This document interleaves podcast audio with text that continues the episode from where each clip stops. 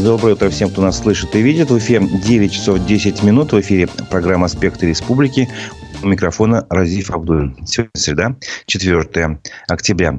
Сегодня мы напомним о событиях в Башкирии, о которых писали средства массовой информации.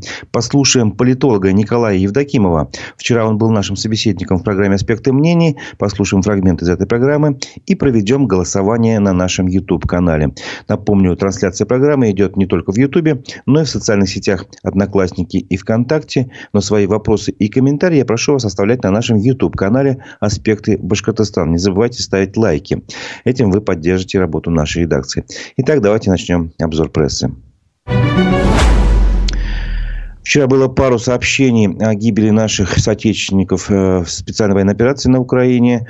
Э, погибли, в частности, Владимир Справедохин из Кумертау, Левитан Тимиряев из Бураевского района. И в Благовещенском районе простились еще сразу с тремя военнослужащими. Э, это проводили в последний путь Сергея Бущика, Кирилла Шарикаева и Владимира Сергунина. Об этом сообщили в администрации района. Общее число погибших наших земляков – в Украине сейчас превысила тысячу человек, примерно 1020 составила. То есть, вот такая цифра на сегодняшний день по подсчетам нашей редакции из открытых источников. А, в Уфе на 74-м году жизни ушла а, российский ученый-лингвист Фердаус Хисамеддинова, сообщил агентство Башинформ, ну, в общем-то, и другие СМИ сообщили. Она ученый э, с большим э, опытом и стажем работы. Также она известна тем, что работала министром народного образования при Муртазе Рахимове в 95-98 годах. Э, в общем, Вся ее карьера связана с филологией. Работала она и в школе, и была затем ушла в науку. Работала в Институте истории языка и литературы Уфимского научного центра Российской академии наук. А, защитила кандидатскую, докторскую, получила звание профессора, а, преподавала в Башкирском государственном педагогическом институте, заведовала кафедрой башкирского языка, работала деканом факультета башкирской филологии. Вот. Вот. Была также у нее общественная нагрузка такая. Избиралась она депутатом первого созыва Госсобрания Башкирии. Тогда еще, наверное, Верховный Совет он назывался. Ну, получила звание заслуженный деятель науки. Российской Федерации является автором более 300 научных и научно-методических трудов, а, монографий, словарей, учебных пособий, учебников, хрестоматий и статей. А, редакция Пруфа запустила опросы накануне первой пятилетки Ради Хабирова на посту главы Башкирии. А, первый опрос а, касается изменений в медицине. Об этом сообщает Пруфы. Сообщила вчера, напомнила издание о том, что Ради Хабиров пришел главой Башкирии в 2018 году. В общем-то, как раз скоро исполняется на ровно пять лет, как он находится у руля республики. И поэтому издание решило запустить серию такой опросов, чтобы э, узнать мнение своей аудитории, насколько эффективно Ради Хабиров управляет Башкортостаном. Вот. Э, там они просят опрашивать по пятибалльной шкале, э, оценивать, насколько изменилась та или иная сфера жизнедеятельности в Башкирии. И, в общем-то, первый вопрос был такой, как, как вы оцениваете изменения в медицине при Ради Хабирове. С итогами их голосованием мы познакомимся чуть позже, но я хочу сравнить. Давайте тоже э, попробуйте подумать и ответить на вопрос на нашем YouTube-канале «Аспекты Башкортостан». Как вы оцениваете изменения в медицине при Раде Хабирове? Три варианта ответа. Стало лучше, стало хуже, ничего не изменилось. То есть, лучше, хуже, ничего не изменилось. В общем-то, э, как вы считаете, э, ваше мнение – будет учтено. Итоги голосования подведем позже. Потом же я вас, вас же познакомлю и с тем, как, как распределились голоса у, у аудитории э, издания Proof. И будет интересно сравнить. Продолжим обзор прессы.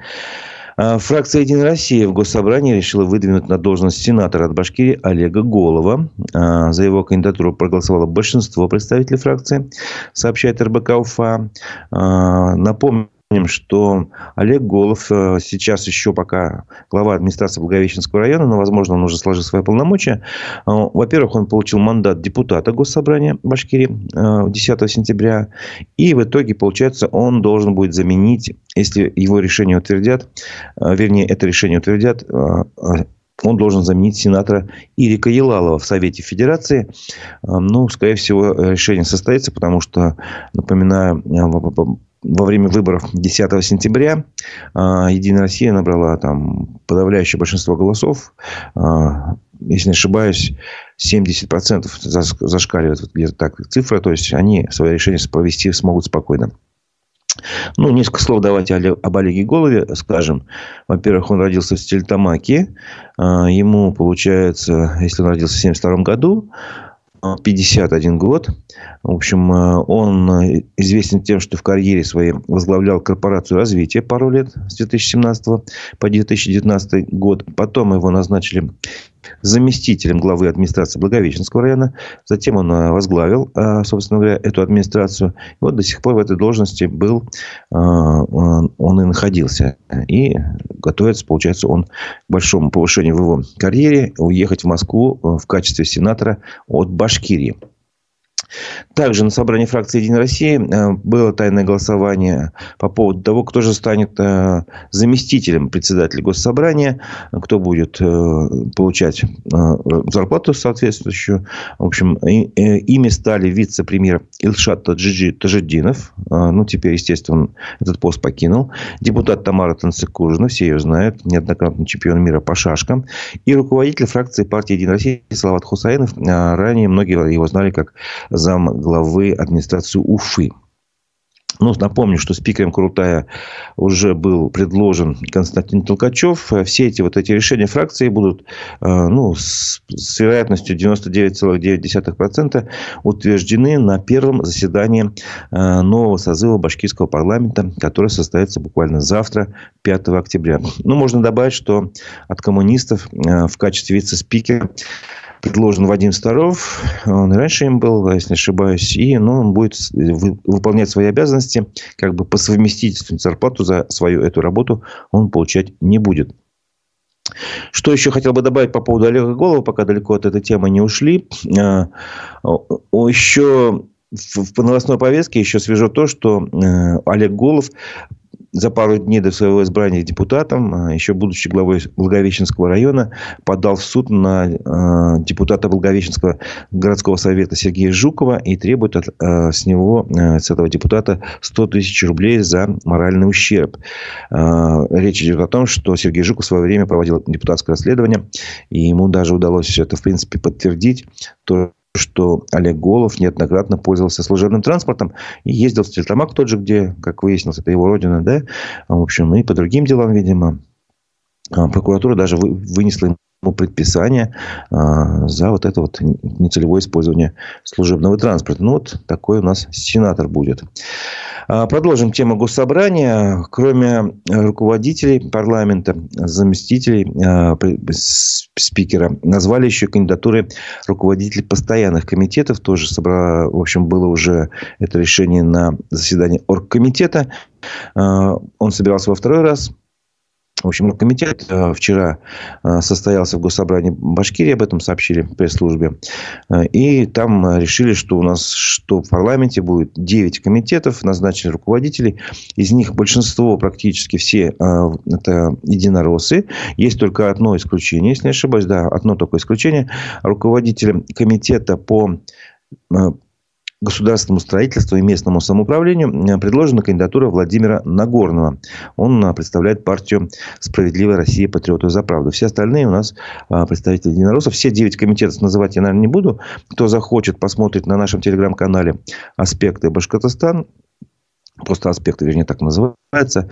А, могу только добавить, что бывший министр а, образования Айбулат Хажин а, выдвинут на должность председателя комитета по науке, образованию, культуре, молодежной политике и спорту.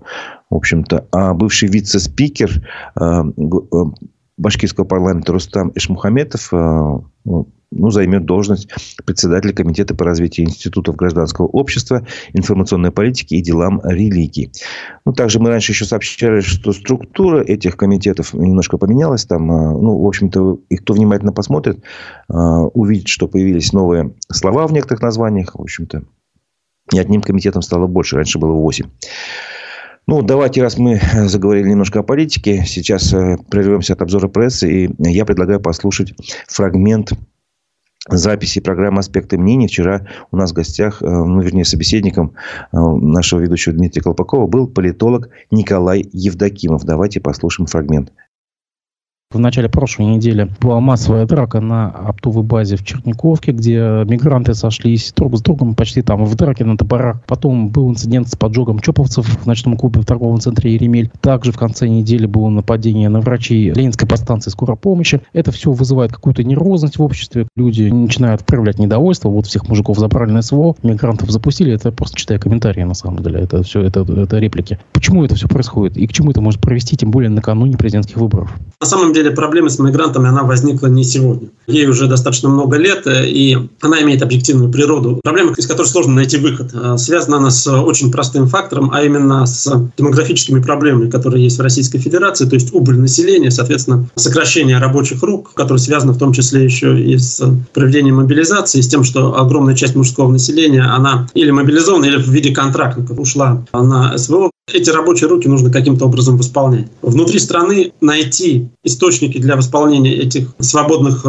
рабочих рук ну, практически невозможно. Откровенно говоря, до начала специальной военной операции эта проблема существовала, просто, может быть, не в такой э, значительной форме. Но она была. Это нехватка рабочих рук и нехватка людей, которые готовы за относительно небольшую заработную плату работать. Понятно ведь, что мигрантам платят потому, что их э, финансовые запросы ниже, чем у граждан России. Россия э, в мигрантах заинтересована как в рабочих руках. У нас собственных усилий и собственных резервов для этого недостаточно. Второй вопрос – это вопрос вот э, социокультурный, то есть вопрос адаптации мигрантов. К сожалению, и это не проблема нашего региона, это проблема всей России в целом. К сожалению, внятной политики по этому поводу нет на федеральном уровне по адаптации мигрантов и по включению в те э, социальные и культурные процессы, которые в российском обществе идут. Но тут еще нужно иметь в виду и понимать, что Республика Башкортостан достаточно привлекательный для мигрантов регион в силу ну, ряда причин, в том числе, опять же, а, причин а, социально-культурных. Ну, например, то, что это мусульманская республика с большим количеством населения, которое исповедует ислам. А мы ведь понимаем, что основная часть мигрантов в нашем регионе это в основном из э, Средней Азии, ну, как, впрочем, и а, в других регионах России. То есть они довольно комфортно себя чувствуют в тех субъектах, где преобладает мусульманское население. И Республика Башкортостан для них в этом смысле регион, ну, один из приоритетных. В целом политика по отношению к мигрантам носит очень непоследовательный характер. То есть то мы выдворяем мигрантов, которые нарушали уголовное законодательство на территории Российской Федерации, то есть депортируем, да, то потом говорим, что ладно, прощаем, пусть возвращаются, ну и так далее. Поэтому если какие-то меры по адаптации не будут приняты, то, к сожалению, я думаю, что такие ситуации будут повторяться. Понятно, что они раздражают общество, и, а, вероятно, как это происходит уже в некоторых регионах, ну, в первую очередь в Подмосковье, будут возникать стихийно какие-то формы самоорганизации граждан, которые там, ну, что-то вроде народных дружинников, которые будут там охранять территорию, особенно в местах компактного проживания мигрантов. Такое нельзя исключать. Ну, это, конечно, все не есть хорошо. Действительно раздражает значительную часть общественности, но э, с экономической точки зрения, еще раз повторю, э, сложно себе представить, как власти без мигрантов обойдутся на предвыборную кампанию, как это наложится? Ну, никак не наложится, если честно, на предвыборную кампанию, потому что скандалы с мигрантами, они у нас идут уже ну, на протяжении нескольких лет. А, во-первых, э, проблема мигрантов не связывается в населении напрямую с личностью Владимира Путина. Да, но вот в силу того, что я смотрел за тем, как реагирует общество, изучал, как реагирует общество, ну, крайне редко, когда проблемы, связанные с мигрантом, они в качестве претензий транслируются непосредственно президенту. То есть, как правило, какие-то вот обезличенные органы власти, да или власть как таковая в обезличенной форме, ей предъявляются претензии. Поэтому я не думаю, что непосредственно скажется. Во-вторых, э, ну, эта тема будет купирована в информационном пространстве, просто если она станет э, достаточно острой. Ну и в-третьих, проблема мигрантов есть, но это не главная проблема для страны на сегодняшний день, все-таки, на мой взгляд. Избирательная кампания, главным ее вопросом станет вопрос о проведении специальной военной операции и перспективах э, специальной военной операции, и того, сколько она еще будет идти и когда закончится. А проблема мигрантов, ну, в лучшем случае э, станет фоном, да, или в худшем случае для власти, в зависимости от интерпретации ее, но никак не главной темой. Это был фрагмент программы э, аспекты мнений с участием политолога Николая Евдокимова. Полностью программу э, эту вы можете посмотреть в записи на наших площадках в Одноклассниках, ВКонтакте, а также, естественно, на канале в Ютубе «Аспекты Башкортостан». И напомню, что сейчас там как раз на этом канале э, «Аспекты Башкортостан» в Ютубе идет голосование. Я прошу вас ответить на вопрос, как вы оцениваете изменения в медицине при Раде Хабировой. Три варианта ответа стало лучше, стало худше, э, хуже и ничего не изменилось. В общем-то, высказывание Высказывайтесь. К концу программы утренней мы подведем итоги голосования. Продолжим обзор прессы. Мировые судьи пожаловались Радио Хабирову на низкие зарплаты. Об этом сообщает УФА-1 комментариях на странице главы Башкирии в соцсетях они рассказали, что получают почти в два раза меньше средней заработной платы по Башкирии, по республике. А, в частности, приводятся два а, или три, там, по-моему, мнения. Ну, я приведу два. Ольга Заряева заявила, что средняя зарплата одного судьи составляет около 22 тысяч рублей. Она говорит о том, что у нее есть два ребенка. А, и поскольку работу мирового судьи можно получить только в городе, у нее нет своей квартиры, она отдает еще 16 тысяч рублей жилье. и того на жизнь у нее остается ни много ни мало, всего около 6 тысяч рублей в месяц. Аделя Баянова рассказала, что оклад мировых судей составляет всего 3890 рублей, остальное идет с премией. И итоговая сумма примерно такая же, как сообщила ранее другая женщина, а, от 20 до 23 тысяч рублей. Фронт работы большой, а денег нет. Зарплаты хватает только на проезд туда и обратно. Почему у районных судей доходы растут, а у нас нет, спрашивает Аделя Баянова. А, ну, надо добавить, что в Госком юстиции Башкирии а, изданию оперативно прокомментировать ситуацию не смогли. Зато прокомментировали ситуацию наши а, пользователи, наши читатели в телеграм-канале «Аспекты». Например, Даниил Бородокин заявил, что вообще-то зарплата мировых судей по размеру зависит в процентах от зарплаты председателя Верховного суда России. И в самом меньшем размере зарплата мирового судьи дважды превышает среднюю.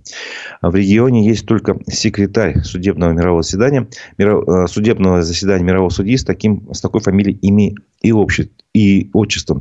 Может, все-таки речь идет не о мировых судьях, а зарплатах работников аппаратов мировых судов, что, в общем-то, есть, конечно, большая разница. Вот. И другой пользователь нашего телеграм-канала подтверждает, что речь явно идет об аппарате мировых судей. Действительно, там зарплаты маленькие, а нагрузки высокие. Ну, в общем-то говоря, а, вот такая ситуация.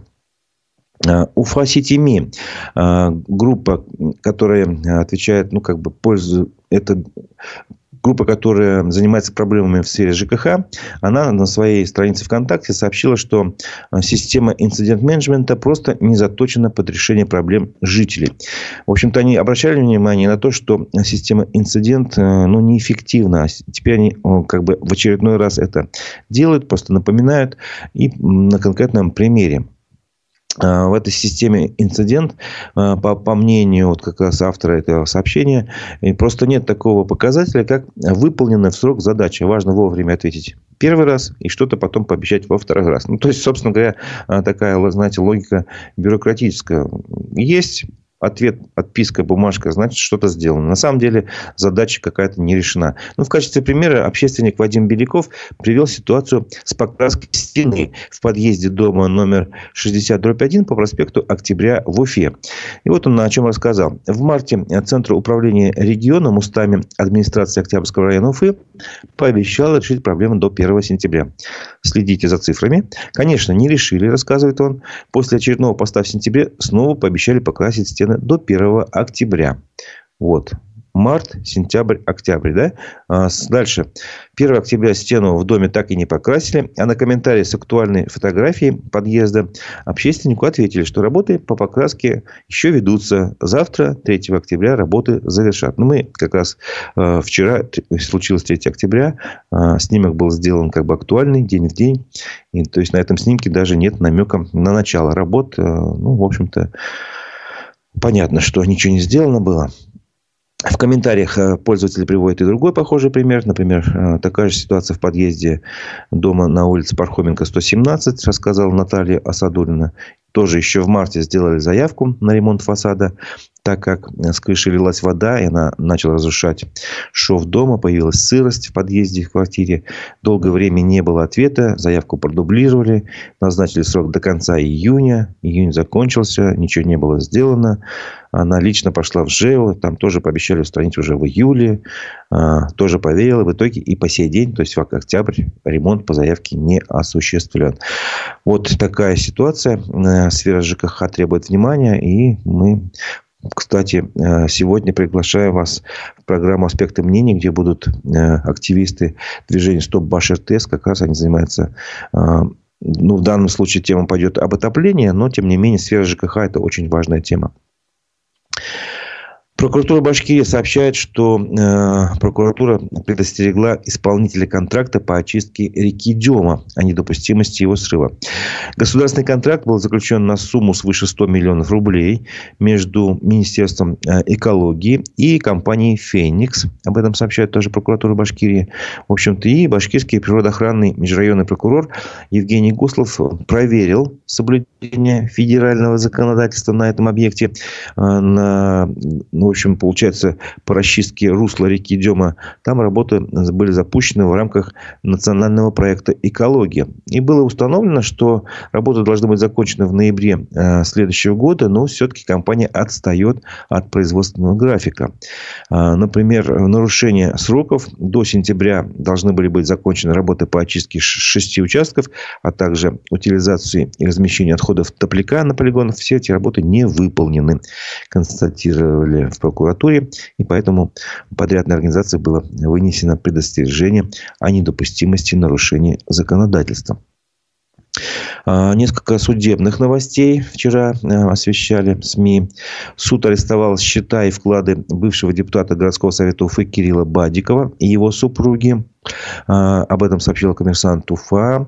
Решение вынес арбитражный суд Башкирии. Он арестовал счета и вклады самого Кирилла Бадикова, который ну, является бывшим владельцем группы компании «Гострой», и его супруги Татьяны Бадиковой в размере 813 миллионов рублей. Вот такие, значит, счета у них были арестованы арестован, арест наложен в рамках ответственности, э, вернее, в рамках обеспечительных мер о привлечении их к субсидиарной ответственности по обязательствам компании группы «Городские проекты», которая взялась, но не достроила жилищный комплекс «Московский» в квартале улиц Суньянсена, Айской и Большой Московской в Уфе. Еще одна новость из зала суда, как говорится. Э, Ильдусу Шайбакову продлили арест. Это бывший начальник отделения МРЭО ГИБДД Республики. Э, Верховный суд Башкирии продлил срок его содержания под стражей э, на два месяца до 5 декабря этого года. Напомним, что Ильдуса Шайбакова обвиняют в создании преступного сообщества и получении взяток при проведении экзаменов на водительские права. По версии следствия, ну, была такая преступная группа, куда, входил сам Шайбаков, его заместитель и еще шестеро подчиненных. И они э, порядка 7 лет, с 2014 по 2020 год, брали взятки желающих получить водительские удостоверения. Э, ну, получается, фактически без экзаменов. Платили за каждый случай от 14 до 40 тысяч рублей. Все всего было следствием установлено 55 фактов таких э, взяток. И после этого в СМИ э, Ильдуса Шайбакова стали называть золотым гаишником. Вот. Задержали фигурантов дела в, в, в апреле 2021 года, вот, а сам Шайбаков скрылся, и его удалось задержать только в августе 2022 года. С тех пор вот он как раз и содержится под стражей.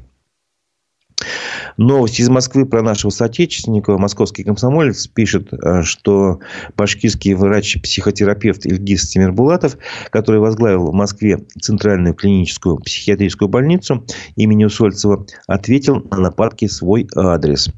А, в общем, в заголовок вынесена цитата из его а, ну, как бы, речи, комментариев. «Если тебе плюют в спину, значит, ты впереди».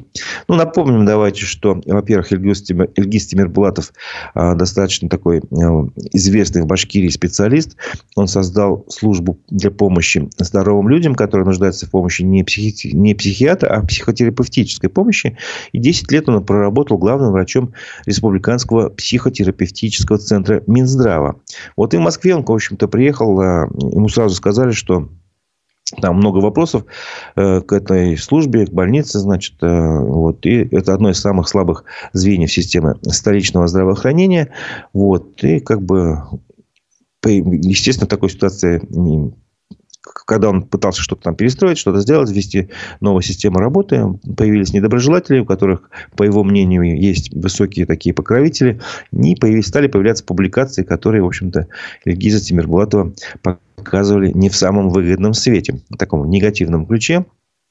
Ну, в общем-то, а, Ильгиз Тимирбулатов ответил на все вопросы, сказал, ну что, кто говорил, что будет легко, это большой вызов приложить свой талант на новом месте, в столице нашей Родины. Как говорится, если тебе плюют в спину, значит, ты впереди. Ну, в общем, этой цитаты как раз и был а, заголовок вызван.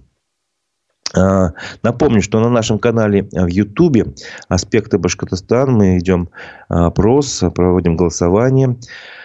А как вы оцениваете изменения в медицине при Раде Хабирове? Три варианта ответа. Стало лучше, стало хуже или ничего не изменилось? Пожалуйста, выбирайте свой вариант ответа. Не забывайте ставить лайки. Этим вы поддержите а, работу нашей редакции. Спасибо вам за комментарии, а, за то, что вы внимательно и активно участвуете в нашей программе. Продолжим обзор прессы. А, ну, вчера в Госдуме был внесен а, закон о введении в России прогрессивной шкалы налогообложения на доходы физических лиц. Об этом сообщил коммерсант. В свою очередь, аспекты попросили прокомментировать возможные последствия принятия такого закона экономиста Рустема Шахметова. Вот сейчас мы как бы, я хочу как раз коснуться этой темы. А, ну, во-первых, немножко о самом законопроекте. Документом предлагается внести изменения в налоговый кодекс и установить такую ставку налоговую от нуля до 35 в зависимости от величины дохода. Сейчас, напоминаю, 13%. Что же хотят изменить? В общем, при доходе э, менее или равном 360 тысяч рублей 0%. То есть, если у вас э, доходы в месяц составляют, посчитайте сами, 30 тысяч рублей, то 0%. Если э, выше, от 360 тысяч до 5 миллионов рублей, то 13%. То есть, такая же ставка, как сейчас. А вот далее проценты повышаются, и максимальная ставка составляет 35%, когда у гражданина ну, потенциального доход более 100 миллионов рублей в год. Тогда предлагается изымать а, у него в качестве подоходного налога 26 с копейками миллионов рублей, еще плюс 35% суммы, которая превышает 100 миллионов рублей. Ну, в общем-то, а, Рустем Шейхметов а, посчитал, что это достаточно спорное предложение, и вот его аргументы. Во-первых, увеличение доходов для бюджета будет незначительно, менее 1%. Вполне возможно, что, в общем, затраты на администрирование налога будут как раз сопоставимы с тем, что получается в результате. Вот. Также, по его мнению, когда высокие ставки налога, то люди будут искать, как обойти это дело. И, скорее всего, нововведение, по его мнению, снизит бюджетные доходы, чем увеличит. Потому что он напоминает опыт 90-х э, годов, когда, когда такие, такая шкала действовала. Многие богатые люди просто прятали свои доходы через всякие создаваемые фонды, инвесткомпании и так далее. Второй довод экономиста, что в России сейчас очень высокая инфляция, и вполне возможно, что в самое ближайшее время доходы 70-80 тысяч рублей в месяц станут ниже прожиточного минимума. Это очень интересное заявление. А, ну вот, имейте в виду, в свое время, когда вводили налог на роскошь, автомобиль дороже 3 миллионов считался э, роскошью. Сейчас это средняя цена за иномарку. Приводит такой пример экономист. И, в общем-то, по его словам, э, если э, целью законопроекта является улучшение положения малоимущих, то лучше это делать за счет увеличения социальных выплат. Но в то же время он согласен с тем, что необходимо повысить размер налога необлагаемого дохода до 30-40 тысяч в месяц. Вот. А, немножко вернемся к Уфе из российских новостей, скажем так. В Уфе подготовили проект по преобразованию бывшего кинотеатра «Победа» в театр для молодых зрителей. Документацию для проекта подготовила компания «Альбит». Об этом сообщает э, издание МКСЭТ. Э, напомним, что в прошлом году мэрия заявила, что на месте кинотеатра «Победа» должен быть создан театр для молодых зрителей со зрительным залом на 400 мест. Вот. Ну, в проекте, естественно, все, много таких театральных э, всяких учтено э, пожеланий, в том числе будет несколько помещений, сцена трансформер, ну, как традиционный буфет, гардероб, куда уж без него денешься, э, зал для репетиции, комнаты артистические, много чего другого. В общем, и всякое необходимое оборудование. В общем, э, кинотеатр Победы ждет вот такая судьба, если проект, естественно, будет реализован. Вчера проходила пресс-конференция, на которой участвовали э, представители БАШ РТС. И вот они вчера заявили, что жители Уфы не получат платежки за отопление за сентябрь. А, об этом сказал директор филиала Башартес Уфа Азат Фахридинов. Он сообщил, что выставление а, счетов начнется только по факту выпуска тепла. Но об этом сказал, в свою очередь, телеканал ЮТВ. Вот. Ну, вот его цитата. Отопительный сезон начался в октябре. Первые квитанции за тепло жители домов получат в начале ноября. Никаких начислений по теплу за сентябрь Башир-ТС не выставляли. И представитель мэрии тоже подтвердил, что в Уфе все теплоснабжающие организации начнут выставлять счета только по факту пуска тепла. Соответственно, по Уфе за сентябрь за тепло ни одной платежки никому не придет. Ну, вот здесь как раз э, есть такая немножко недосказанность. Надо напомнить, что на оперативке в правительстве э, обсуждался вопрос, почему в Стельтамаке получили платежки за сентябрь э, со счетами за отопление. В общем-то, там было мнение такое, что это все нормально, потому что там нет нету э, счетчиков, э, поэтому начисление за тепло идет по нормативам, а, и идет оно в течение 8 месяцев. А, в общем, не, не каждый месяц, как раньше, а 8 месяцев в году а, по ровным долям как бы платятся по нормативам, ну, вернее, выставляются счета, поэтому в сентябре это все нормально. Но вот мы давайте попробуем сейчас на этом как бы остановиться и разберемся вот именно в этой ситуации и не только в этой. А немножко позже, в 11 часов, я приглашаю вас к нашему эфиру, скажем так, на канале «Аспекты Башкортостана» в Ютубе, а в Одноклассниках, а, ВКонтакте, кому как удобнее. Будут в гостях у нас активисты «Стоп Баш РТС» Татьяна Глазева и Нина Чечерова. И мы как раз полностью ситуацию по теплоснабжению, по нормативам, тарифам и, по, по, и прочим проблемным моментам в этом деле обсудим и постараемся разобраться и понять, что можно в данной ситуации вообще делать обычному горожанину. Продолжаем обзор прессы. Э, теперь спортивные новости. Болельщики хоккейного клуба «Салават Юлаев» создали петицию с призывом спасти команду, сообщает телеканал ЮТВ. В общем-то, фанаты обеспокоены тем, что в первых 12 матчей э, Салават Юлаев 6 раз проиграл, 6 раз одержал победу. В общем находится на восьмом месте. Э, мы не сомневаемся, что все игроки команды – это профессионалы которые способны приносить результат, но игра и атмосфера в команде оставляют желать лучшего. Виной тому руководство клуба и тренерский штаб команды. Об этом говорится в обращении на имя главы э, республики Ради Хабирова. И болельщики в итоге просят уволить весь тренерский штаб и руководство клуба, но, правда, с одним исключением. А, а это исключение, это, по мнению болельщиков, Николай Цулыгин, единственный тренер, который заслуживает остаться в команде, единственный, кто справляется со своей задачей, по их мнению. В общем-то, вот э, ну, и можно сказать, вот, чем заканчивается обращение. Команда с такой историей должна добиваться высоких результатов. Болельщики уже несколько лет ждут борьбы за кубок. Прошу вас, не дайте развалиться команде. Такими словами завершается обращение. Оно было создано 2 октября. И на момент, когда об этом рассказывал а, телеканал ЮТВ, там было 433 подписи. Но сейчас, возможно, это количество увеличилось. А, еще новость для болельщиков другого вида спорта, футбольного, скажем так. Российский футбольный союз утвердил расписание 1-16 финала Кубка России по футболу. А, если вы знаете, помните, кто не знает, я сейчас скажу, наш Уфимский футбольный клуб участвует как раз в этом соревновании знаковом. И он должен встретиться с футбольным клубом «Химки» а, Раньше дата была неизвестна, теперь она известна. Матч ФК Уфа Химки а, ФК Уфа и ФК Химки, скажем так, запланирован на 18 октября. Он состоится в 7 часов вечера. Об этом говорится в сообщении РФС. Ну, игра состоится на выезде, то есть в Химках, на стадионе Арена Химки. Добавим, что Уфа на своем пути к этой 1-16 финала Кубка России по футболу обыграла три команды. Носту Новотроицк, Волгу Ульяновск и Торпеда Москва. И всегда это было в серии пенальти. Вот а Химкам немножко полегче пришлось. Они всего одну игру, игру сыграли. То есть, они позже вступили в соревнования. А, они вышли на Уфу после победы над любительской командой Тудроц. Вот.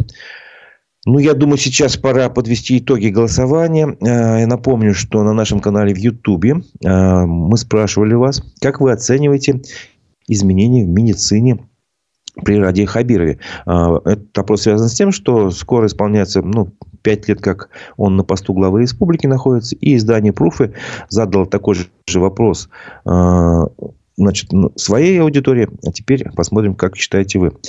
У нас большинство, 75% считают, что стало хуже. Вот. И ничего не изменилось, 25%. Э, Стало лучше, никто такой вариант не выбрал. А как же вот аудитория пруфов решила, что она считает? Сейчас мы тоже посмотрим. Я сейчас буквально две секунды и это сделаю. Да. Ну, я приведу пример. Только